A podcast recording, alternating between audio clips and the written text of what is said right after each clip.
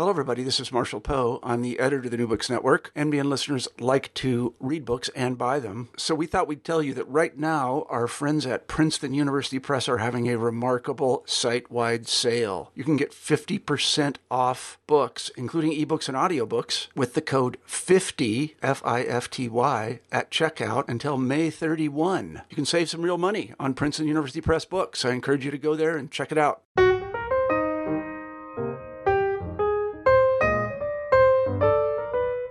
Everyone, and welcome back to New Books and Biography. I'm Mark Clovis, your host for the channel. Today I'm talking with Brian Jenkins about his biography of the 19th century British diplomat Lord Lyons, entitled Lord Lyons, A Diplomat in an Age of Nationalism and War. Brian, welcome to the show. Thank you. I wonder if you could start us off by telling the listeners something about yourself. I'm sure that most of them will not appreciate the fact that I've done nothing in my life except be an academic, Mark. Um, and taught at um, uh, two universities in Canada, um, University of Saskatchewan and uh, Bishop's University, which is a, a anglophone uh, small university of about 2,700 students in the province of Quebec, and uh, have been retired for 18 years. You've written a variety of books in uh, British history dealing with foreign policy. What led you to write a biography of Lord Lyons in particular, specifically? Well, uh, when I was an undergraduate uh, in an honors program in uh, in Britain, um, a requirement was that uh, you write an honors thesis, and um, I chose as my honors thesis because I was then specializing in U.S. history, uh, the uh, Mason and Slidell or the Trent Affair in 1861 which uh, created uh, a climate of uh, tension between Britain and the United States uh, during the Civil War, of course, and uh, there were occasional um, beliefs that it might actually lead to war between Great Britain uh, and the United States. And that opened to me um, Lord Lyons, because at that time the only significant work on Lord Lyons was um, a two volume biography uh, by Lord Newton, who had served under him at the uh, British Embassy in Paris, uh, but was a book which concentrated almost exclusively uh, on his Paris years, uh, 20 years of them, uh, when he was an important figure, but probably his most important period was that just prior to his appointment to Paris, or not Constantinople, which he was only there for a year, but um, before that in the United States of America during the Civil War. To get to that point in his career, you, you, you chart a very interesting arc. I was wondering if you could start us off by telling us something about uh, Lord Lyons's uh, family and what his upbringing was like. Um, his family made their fortune uh, distantly in sugar planting in Antigua in the West Indies, um, a slave plantation, uh, which was not uh, by the 19th century very reputable. Um, his father's family was very large. His father was the fourth son, I think, of perhaps 13 uh, children uh, in that branch of the Lyons family, and was put into the Navy and um, uh, did fairly well. Uh, he was a successful uh, uh, naval man. he rose through the ranks, well, from midshipman up to captain, um, and um, distinguished himself. But of course, at the end of the Napoleonic Wars, uh, like many sailors, he was eventually put on to half pay. So, one of the themes for the Lyons family is that they are chronically at least by their own estimation, uh, short of money. Uh, and concern about finances uh, is an enduring feature of um, less his father's life, but particularly that of Lord Lyons himself. Uh, throughout his life, he was concerned uh, that he would have enough uh, cash to live comfortably, and he was always fretting once he entered the diplomatic service about the size of his pension. And indeed, he stayed on in the United States uh, longer than he ought to have done because of his ill health, so that he, he served his five years as a minister plenipotentiary uh, in Washington, D.C., in order to guarantee his pension. Um, his father um, on half pay, behaved much like uh, one of Jane Austen's characters, Captain Harville. That is, they found um, a house, a comfortable house, uh, inexpensive house by the sea, but um, it was um, a harder experience than um, uh, any of them wished to endure for long. Eventually, his father got back into the Navy uh, when one of his own brothers, who had continued to serve as a lieutenant, was killed and uh, re entered the naval service and again became very successful.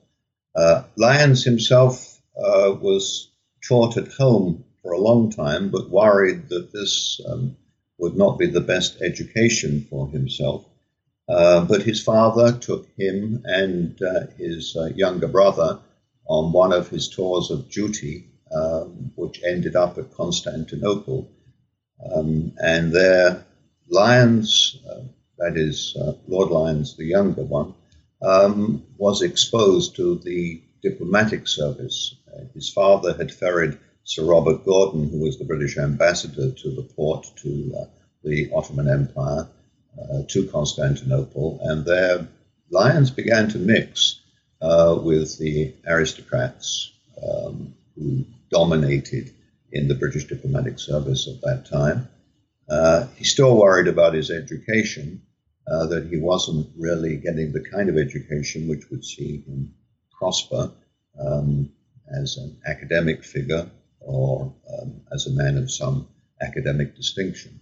And so eventually his parents put him into um, an English public school, uh, Winchester College, where uh, he achieved some success. Um, and from there he moved on to Oxford. Um, and it was at this point that he became the victim of parental pressure.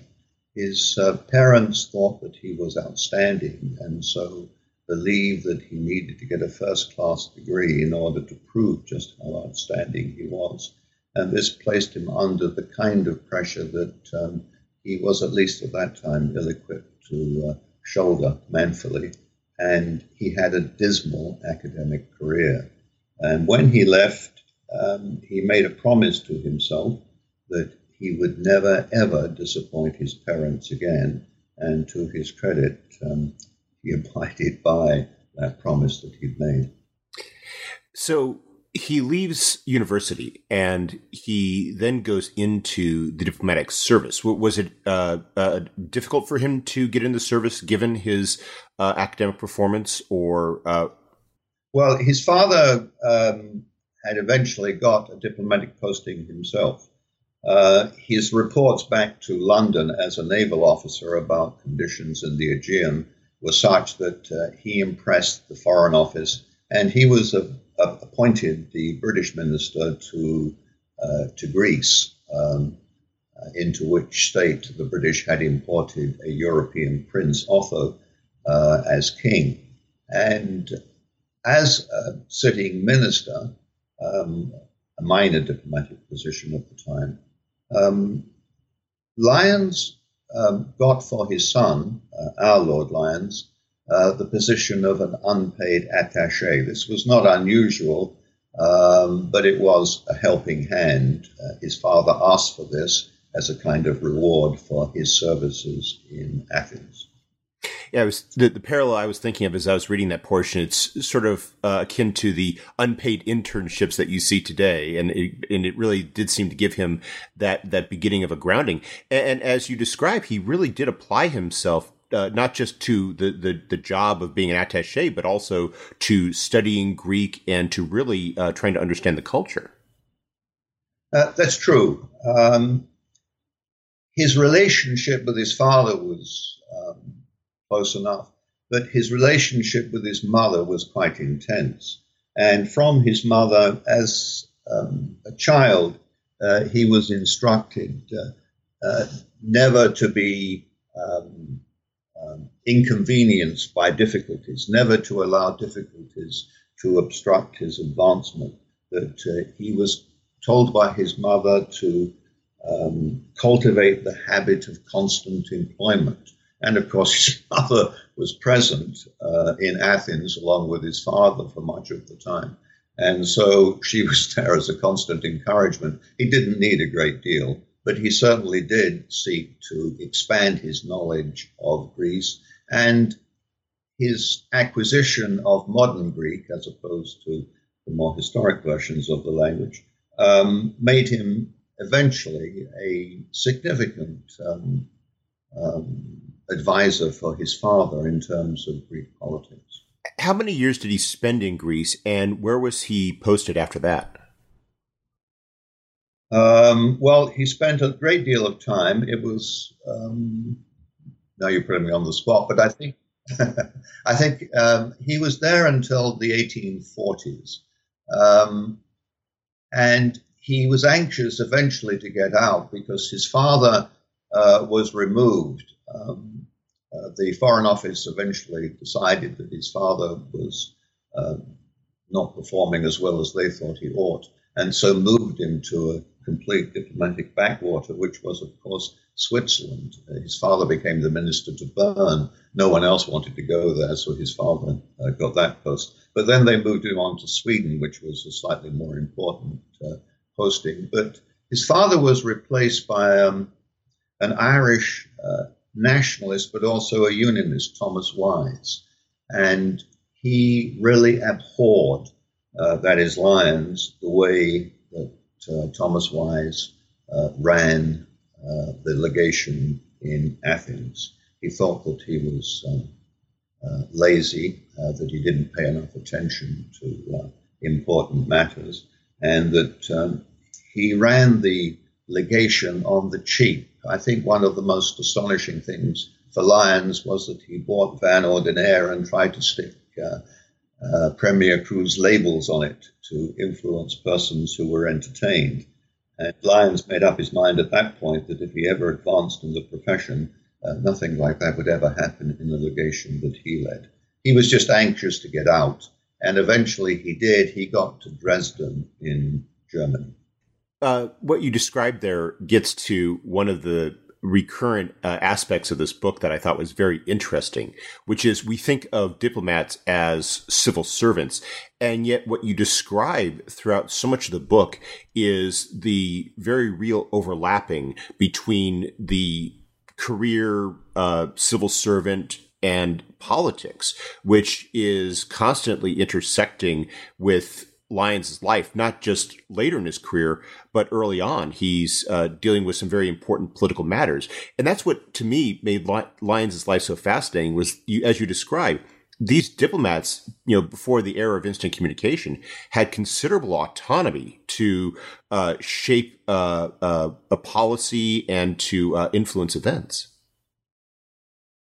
Lyons himself would deny that he ever attempted to shape British policy.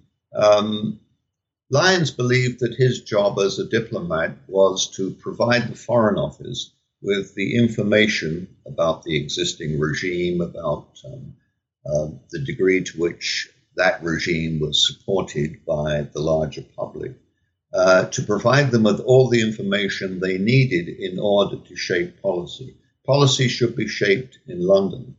Um, he himself uh, believed it was then his duty uh, to apply that policy as effectively as he could uh, in the particular nation uh, where he was the British representative. And as you describe, that uh, ends up becoming almost makes him a model of a diplomat for subsequent generations that that he is regarded by his peers at the end of his life as, as you quote in an obituary as the ideal diplomatist for that reason uh, yes um, um, there is a theory about the so-called Lyons School of British diplomacy. Um, most of those who support it have tended to be somewhat condescending towards it. Um, that um, it was a product of a lack of imagination, inventiveness. Um, it was a form of bureaucratic diplomacy, uh, which, of course, is untrue in Lyons' case, um, even though they've attached his name to this perceived school. Uh, there was that theory um, uh, that uh, Charles Sumner was one in the United States and Austen uh, Layard, um, the British politician turned uh, ineffectual diplomat, labeled on Lyons, which was that he just enforced instructions he received over the telegraph wire, which of course quickly spread across uh, Europe uh, in the mid 19th century. That was, of course, uh, untrue. Describe his time in Dresden as, as fairly short, and he goes. He then is, is posted to Rome, and at the time, Rome is not the capital of Italy; it's the capital of the Papal States. And it, it's it's a very interesting period because, as you describe, it's it's not just about uh, British policy towards uh, the Papal States, but there's also this, you you talk about how uh, Ireland is a factor, and British politics is is is in the background here in ter- that in terms of what Lyons has to deal with in his position. Actually, Dresden, in, just in passing, was important because it was at Dresden that he met Henri Mercier, who was the uh, French minister there, who, of course, reappears in Washington, D.C. during uh, the Civil War, and he became a great instrument of Lyons's policy um, or his attitudes, um, his effectiveness is a better word, in dealing with the, the Union uh, during the American Civil War. So Dresden was important in that sense that it connected him with Mercier, who played an important role uh, later in his life. He got to Rome, of course, because of luck. Um, uh, Lyons's career appropriate because, of course, he wasn't part of the aristocratic um, group who dominated uh, uh, British diplomacy. He got there because of his younger sister's marriage uh, into the Norfolk family. Um, although her father described uh, Minna Lyons as not being particularly pretty, she proved to be disastrously attractive. Sorry, not disastrously, uh, compellingly attractive for uh, Lord Arundel, who became the 14th Duke of Norfolk. Now, they were the great English uh, Catholic family, and much to her parents' chagrin, uh, Minna Lyons uh, did indeed become Catholic. And of course, at the very end of his life, um, Lyons himself did convert to Catholicism as well. But it was that um, influence which secured for Lyons the job of the unofficial British representative in Rome. There could be no official representative because the British Parliament required that the papal representative in London was not uh, a papal uh, nuncio, was not a Catholic clergyman. Uh, the Pope replied, Well, if that's the case, then the only person you can send as an official representative to Rome will be a Catholic bishop, a British. Which, of course, at that time, with a lot of tensions uh, between politics and religion regarding such places as Ireland, was not something that a predominantly Protestant parliament was going to accept. No, no. Um, and, uh, I mean, it proved that Pius IX did have a sense of humor uh, as well as ultimately becoming at least infallible in matters of, of doctrine.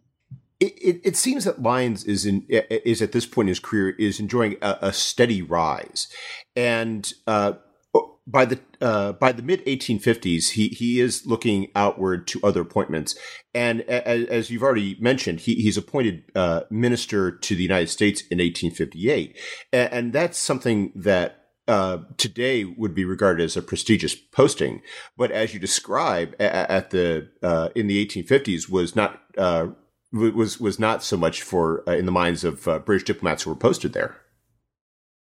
No, and that actually was the second piece of good fortune.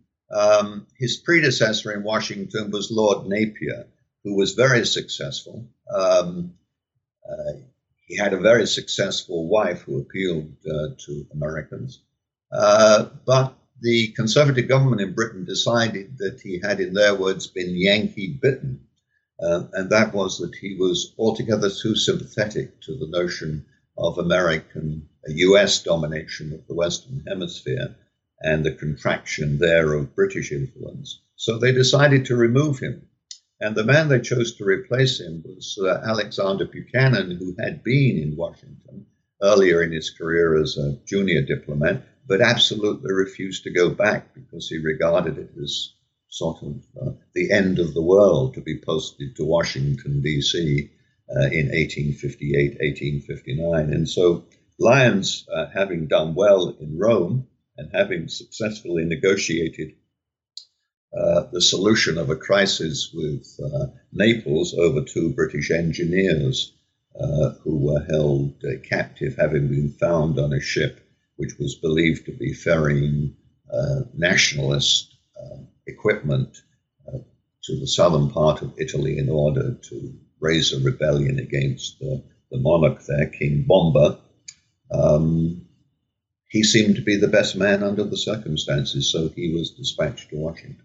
And he had no objection, of course, because it was emerging even then as a very important position, but of course its importance grew dramatically within two years. Yes, as you describe, uh, he takes up the post at a time when you're seeing this uh, in, as as as it's been referred to as the, the this impending crisis of secession, the politics of it, and and so in in in, in uh, many ways, he has to hit the ground running. He has to come in and deal with this crisis.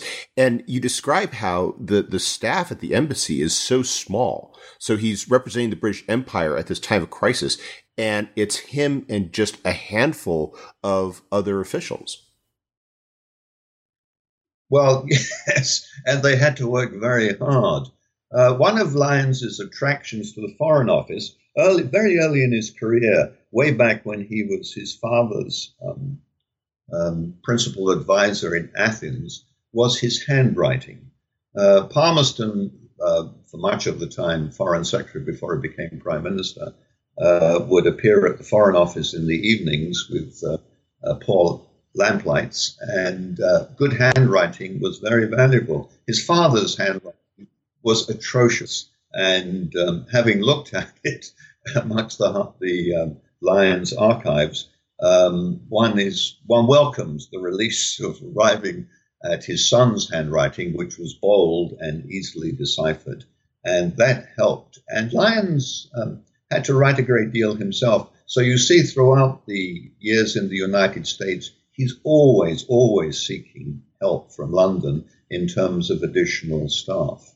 And he wants to keep them away from Willard's, where they go for drinks uh, and keep them at their desks so that he doesn't have to write quite as much uh, as he was writing.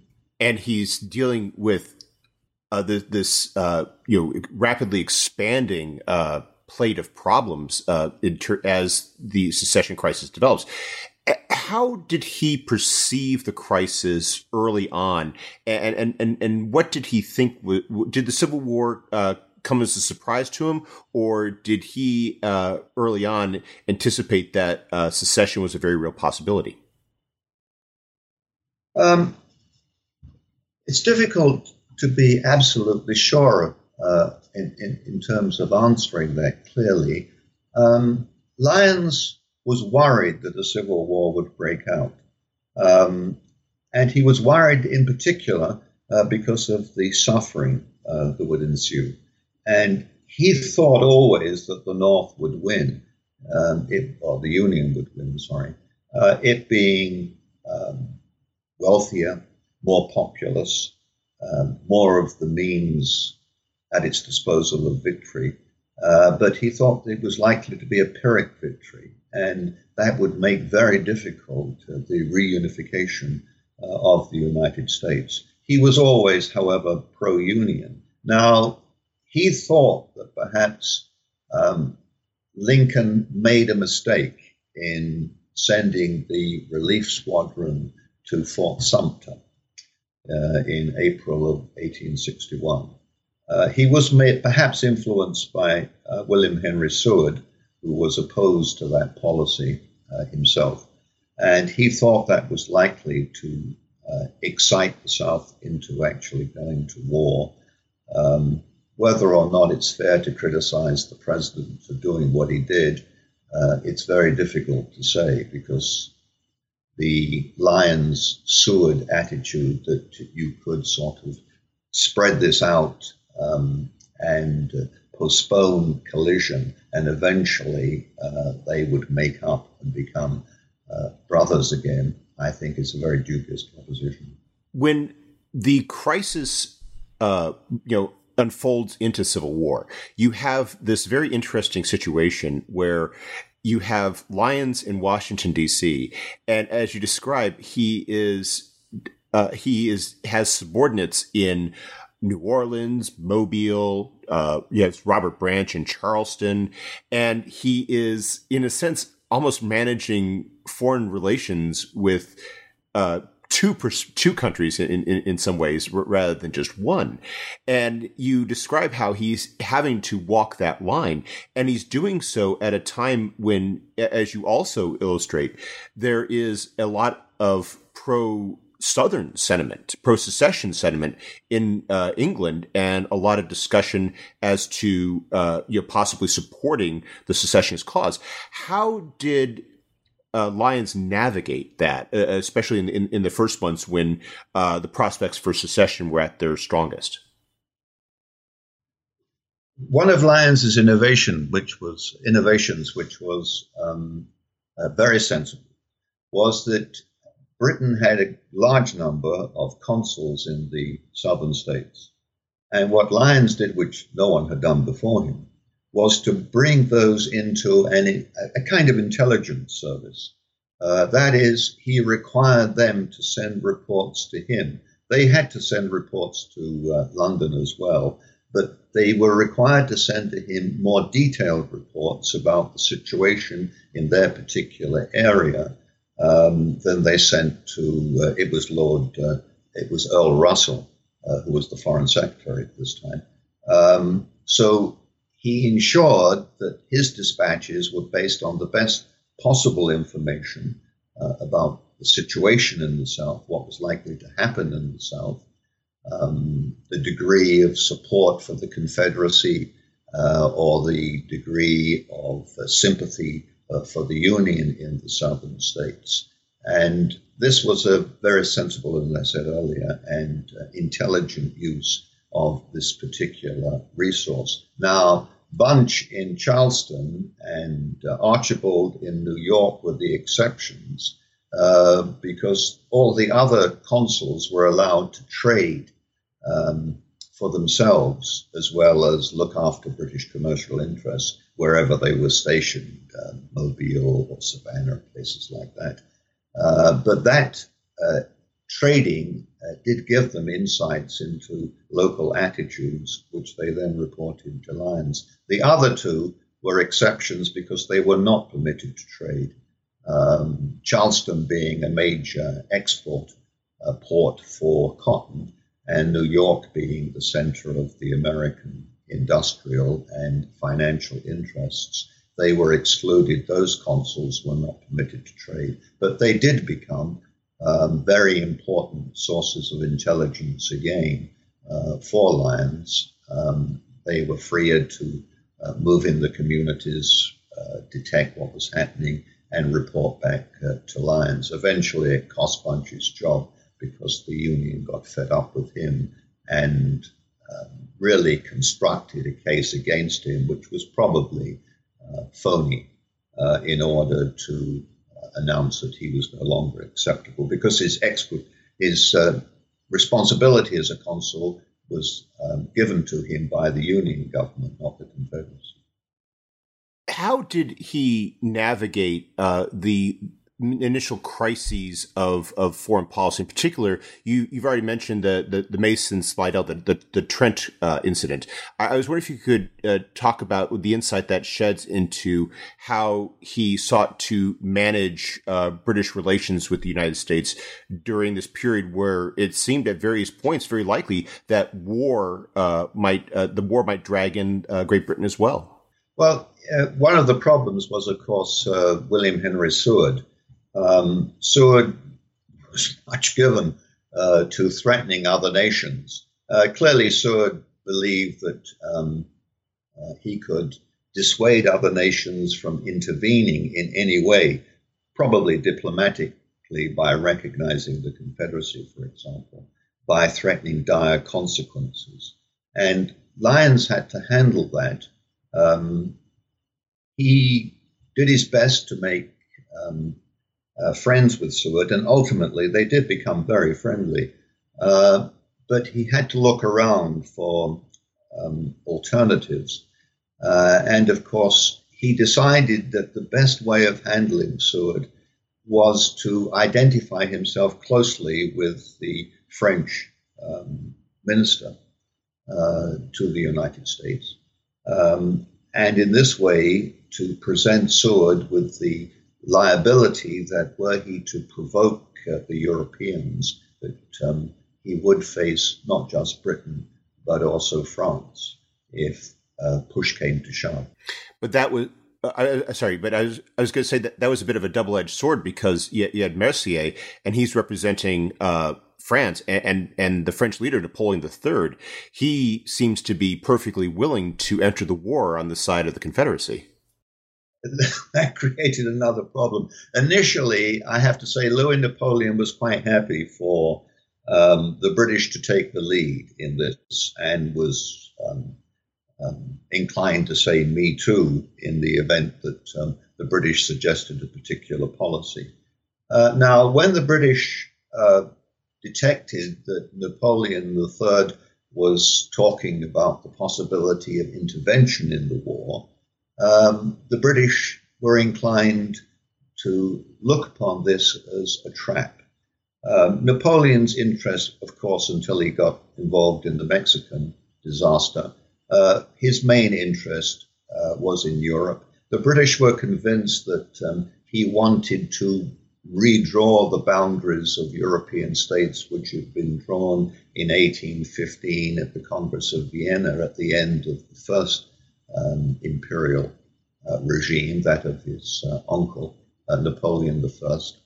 Um, and so they thought that what Napoleon III was anxious to do was to say to them, well, let's intervene, uh, stir up trouble uh, with the United States, and then simply refuse to support the British. That ultimately became the restra- one of the restraining factors on British policy and also, of course, therefore on Lyons' suspicion of Louis Napoleon and, and that's what makes uh, those chapters in your book so fascinating is is how he has all of these challenges. It's not simply a matter of uh, of of filing notes when when the rights of British citizens are are, are uh, are being violated, he has to navigate a lot of competing interests, many of which threaten a war that uh, not not just in terms of the Trent incident, but as you describe in, in a later chapter, there's this uh, there's this concern about Canada, uh, the, the, the degree to which Canada is being used as a base for Confederate sympathizers,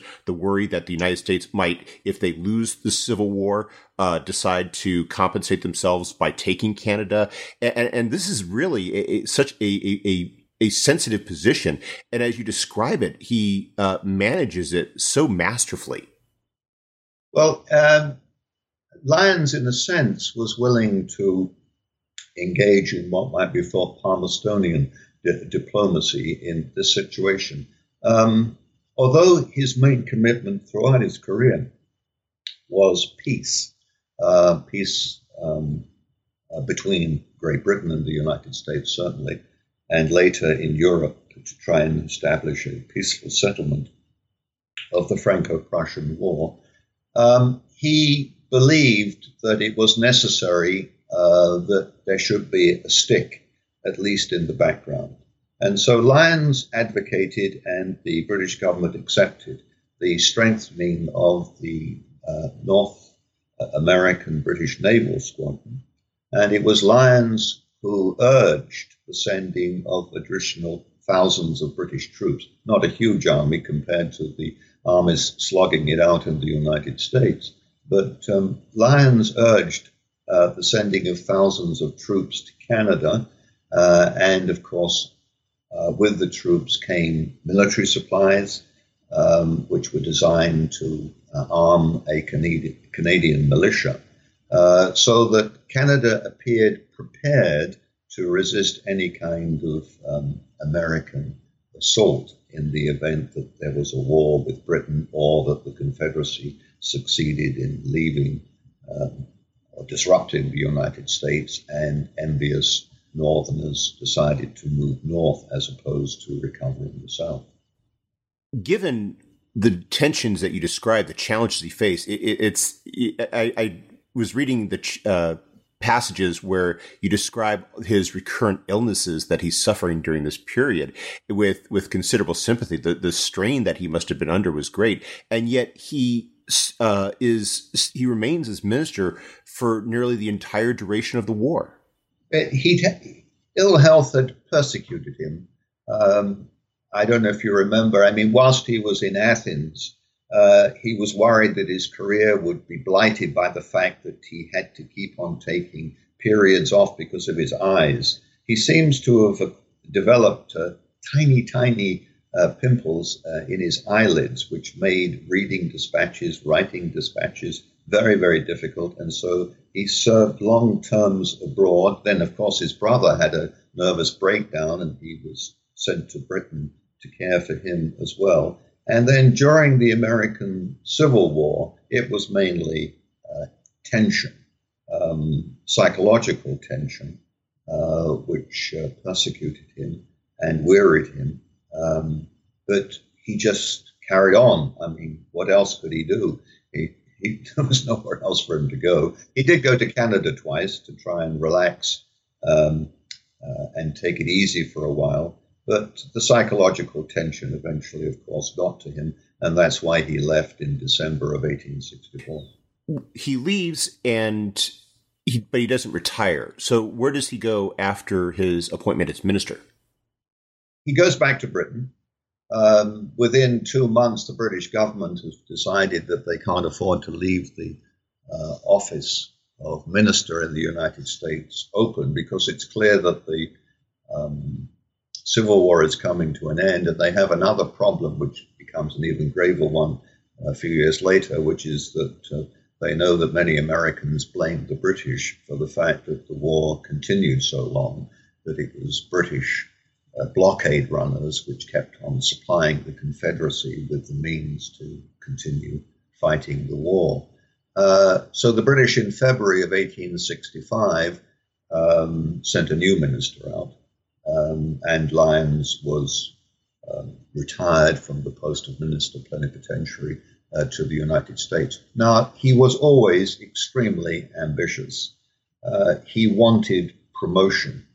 Uh, and he had, I think, whilst he was still in the United States, heard that there was talk uh, that he might get the uh, post of um, ambassador to uh, the Ottoman Empire. And although he was offered Portugal um, by the Foreign Office, he thought that was too minor a position and was, um, although it was ambassadorial, uh, that it was even less significant than the post in the United States. He wanted uh, um, a position which had some color to it, and the Ottoman Empire appeared to provide that, at least for the interim. So he was rewarded for what he'd done in the United States by being elevated to the ambassadorial level. And once he got there, there was only one post which was higher than that, which was, of course, the British uh, embassy in Paris. How does he become the ambassador to France, and and why is that position so at that time so significant? Well, it was significant because well, it had always been significant. Uh, through Paris or through the embassy in Paris, many of the British um, um, ministers and ambassadors uh, at other countries channeled their uh, reports back to London, and the minister there had an opportunity um, to glance through them and get some sense um, of what was happening elsewhere in Europe uh, before that news, in fact, uh, reached London itself. Secondly, of course, um, it had always been the center of European diplomacy, and Louis Napoleon uh, had maintained the fiction um, uh, once the Second Empire was formed that he was the dominant figure uh, on the continent, so there was no need to change the locus of uh, British um, diplomatic interests from Paris. It was the most important uh, position, therefore, in 1867, 1868, when Lyons acquired it, uh, still within the British diplomatic service. And yet, as you describe, when he takes over the position, he is uh, an ambassador uh, to a country that is experiencing this almost existential anxiety that their period of supremacy is coming to an end.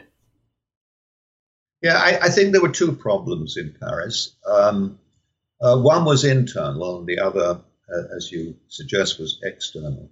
Uh, the internal one was disillusionment, deepening disillusionment with the um, the empire, um, Louis Napoleon's empire. Uh, he had this system of um, what we might, I suppose, euphemistically call manipulative democracy, um, whereby people did vote, um, but they were um, um, encouraged to vote in a particular way by local officials, mayors, etc., in local communities. And this had gone on, of course, since the Second Empire had been um, created. But by the late 1860s, um, in the aftermath of the Great Paris Exhibition, which had been an immense success, after all, both Bismarck and King William of Prussia uh, went to Paris for that.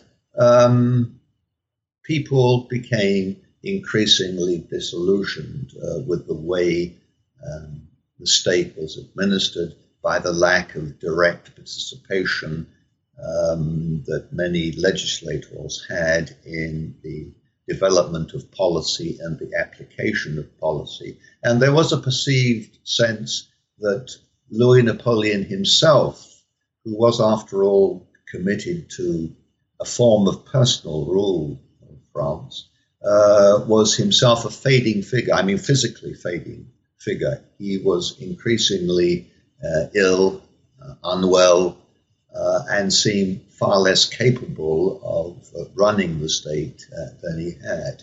And the battle ensued in as an effort to change the nature of the state. And he was inclined, that is, Louis Napoleon, to compromise with the liberal critics and allow more liberal involvement in shaping of policy and application of policy, which disillusioned the uh, hard right wing um, of his supporters who still believed in personal rule.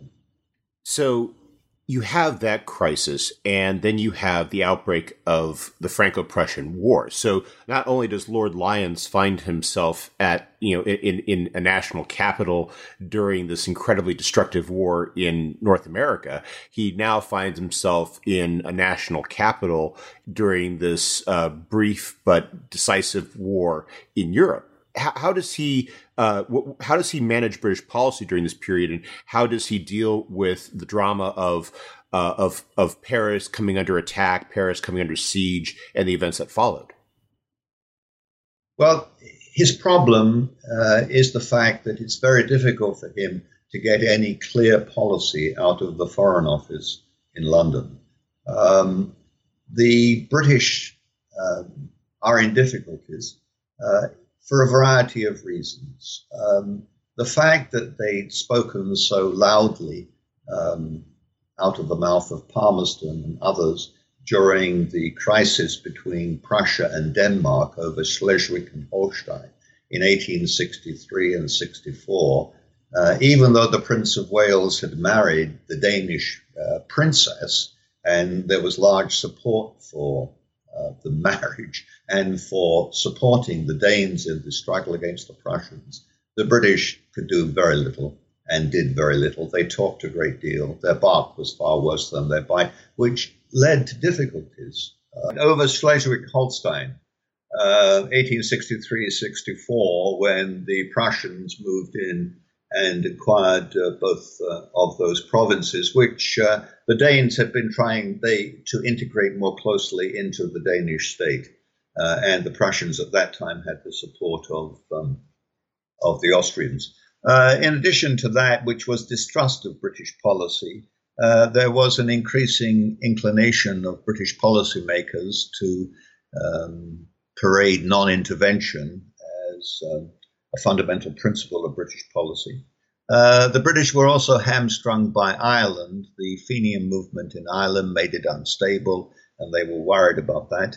They were worried about um, the US. Um, the Americans were now presenting huge bills uh, for the costs of the Civil War, which they laid at the door of, um, of uh, British blockade runners and others. Um, there was also chaos within the um, Foreign Office itself. I think I mentioned that in the book. Uh, that um, the undersecretaries and the secretaries were all fighting each other uh, over policy and over promotion and seniority. And this led to one would have to say, a certain degree of confusion in British policy.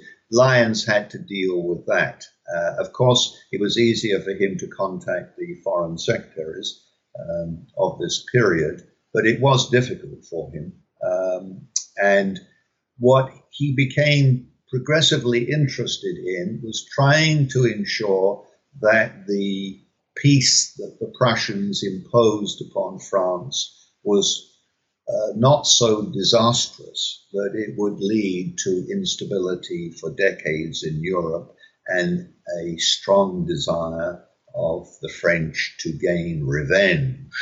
Uh, in particular, of course, he did not want to see Alsace and Lorraine uh, detached from France and added to Germany. He was. Uh, I have to say, Gladstone agreed with him, but was not prepared to do very much about it. Um, uh, you know, he thought that uh, it was sort of unconscionable for the Prussians to absorb uh, both of these provinces without some kind of referendum in them uh, to say that they wanted to become part of the Prussian Empire. And of course, the culmination was the Prussians' decision to proclaim uh, the Second Reich in the Hall of Mirrors, um, Versailles. Uh, and uh, have uh, King William pronounce the Kaiser uh, in that French uh, palace.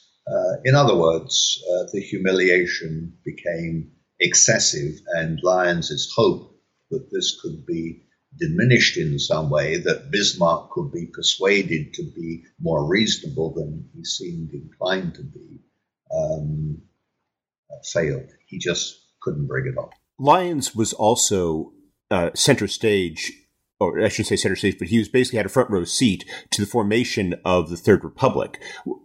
What, what did he, uh, uh did he, how did he respond to the development of, of a new French governing system? And, and, and in what way did he represent British interests there? Once the Third Republic uh, got going, uh, of course, British interests were more or less restricted to uh, commercial interests. Um, um, there was the uh, uh, the Cobden Treaty, the Free Trade Treaty, uh, which became anathema for many um, politicians uh, in the Third Republic. Uh, in terms of the formation of the Third Republic, I have to say Lyons was impressed with Thiers, uh, who'd organized the provincial provisional government, um, and then, of course, with um, Bismarck's encouragement, um, helped to uh, pummel the commune in Paris in order to regain control of the national capital. Uh, he was impressed with Thiers as a, as a conservative statesman. Uh, but the problem in terms of organizing uh, France after the Franco Prussian War was what kind of state would be formed. You had two sets of uh, monarchists. You had the legitimists, legitimists led largely by the Comte de Chambord who was something of an oaf. And uh, you had the Orleanists, um, the other branch um, of the monarchists. And you also had the imperialists, that is, there were those seeking to regain uh, some form of imperial regime following the, uh, the um, removal of Louis Napoleon. His son, the Prince Imperial, was still available as a figurehead. And then beyond that, you had the Republicans, and uh, Lyons was amused that um, Thiers, who hadn't been a great monarchist during uh, Louis Philippe's um, regime, became a great Republican. He wanted desperately to become president of the Republic. And what Lyons hoped was that the um, republic that emerged from this confusion, because all of the imperialists and monarchists were squabbling amongst themselves, um, that it would be something like a constitutional monarchy. Uh, that the president of the French Republic would in fact be um, like a monarch in Britain, but of course of limited term. You describe how he aspired, uh, Lyons aspired to uh, a, a, comfortable retirement, and yet he stays on as the ambassador in France for 20 years. Why does he continue to nearly the very end of his life? Well, one reason is that, um, I mean, he believed that probably he was best able to handle uh, the situation in France, which, I mean, is endemically um, unstable despite the Republic. Um, and you have Boulanger uh, appearing a little bit later as a strong man who will somehow uh, save the Third Republic from itself. Um, he was also under pressure from the Foreign Office and from the Prime Minister to stay on because he knew more than anybody else. He developed the contacts uh, with French ministers. Uh, Decazes, for example, he was very friendly with him, who served a considerable period as the French Foreign Secretary, uh, Foreign Minister. Um, he knew more people. He knew how to handle more people so it was unwise to replace him. And it is significant that during this period, as I mentioned in the book, uh, three times um, he was effectively prom- uh, promoted by outside, well, by the Queen and then by uh, conservative politicians to become foreign secretary. And Salisbury did offer him the job of foreign secretary towards the end of his period in France, but Lyons refused to take it. He had no interest in politics. And one of his great claims was that he was one man who desperately attempted to separate uh, partisan politics from diplomacy. Hmm. Well, we've taken up a lot of your time, but before we go, could you tell us what you're working on now? um, currently, I've just finished um, uh, two manuscripts. Um, I became interested in uh, crime for some reason, I don't know, after diplomacy. Um, and uh, one deals with an American case, um, Emma Cunningham, who was accused of the murder of, uh, of Harvey Burdell in uh, Manhattan in um, January, late January of 1857. And the other one is of a British uh, case at much the same time. And the interesting thing about them was they were widely reported uh, in the other country, and that is um, a more infamous case of uh, Madeline Smith, uh, who allegedly poisoned her unwanted lover um, in uh, March of 1857.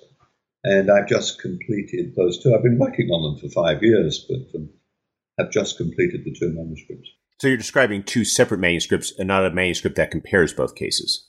Well, actually, I did try that, Mark. I have to say, I, I tried to weld them together because they're so close in time. They're so uh, widely reported in the other country. I mean, the Madeline Smith case was reported by the Polynesian, which was the American expatriates newspaper in the Hawaiian Islands in uh, 1857. Such was the interest in these two.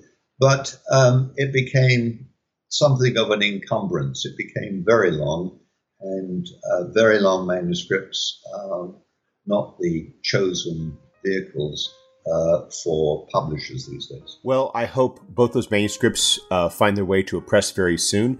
Brian, thank you very much for taking some time out of your schedule to speak with us. I hope you have a wonderful day. Okay, thank you very much, Mark. Bye bye.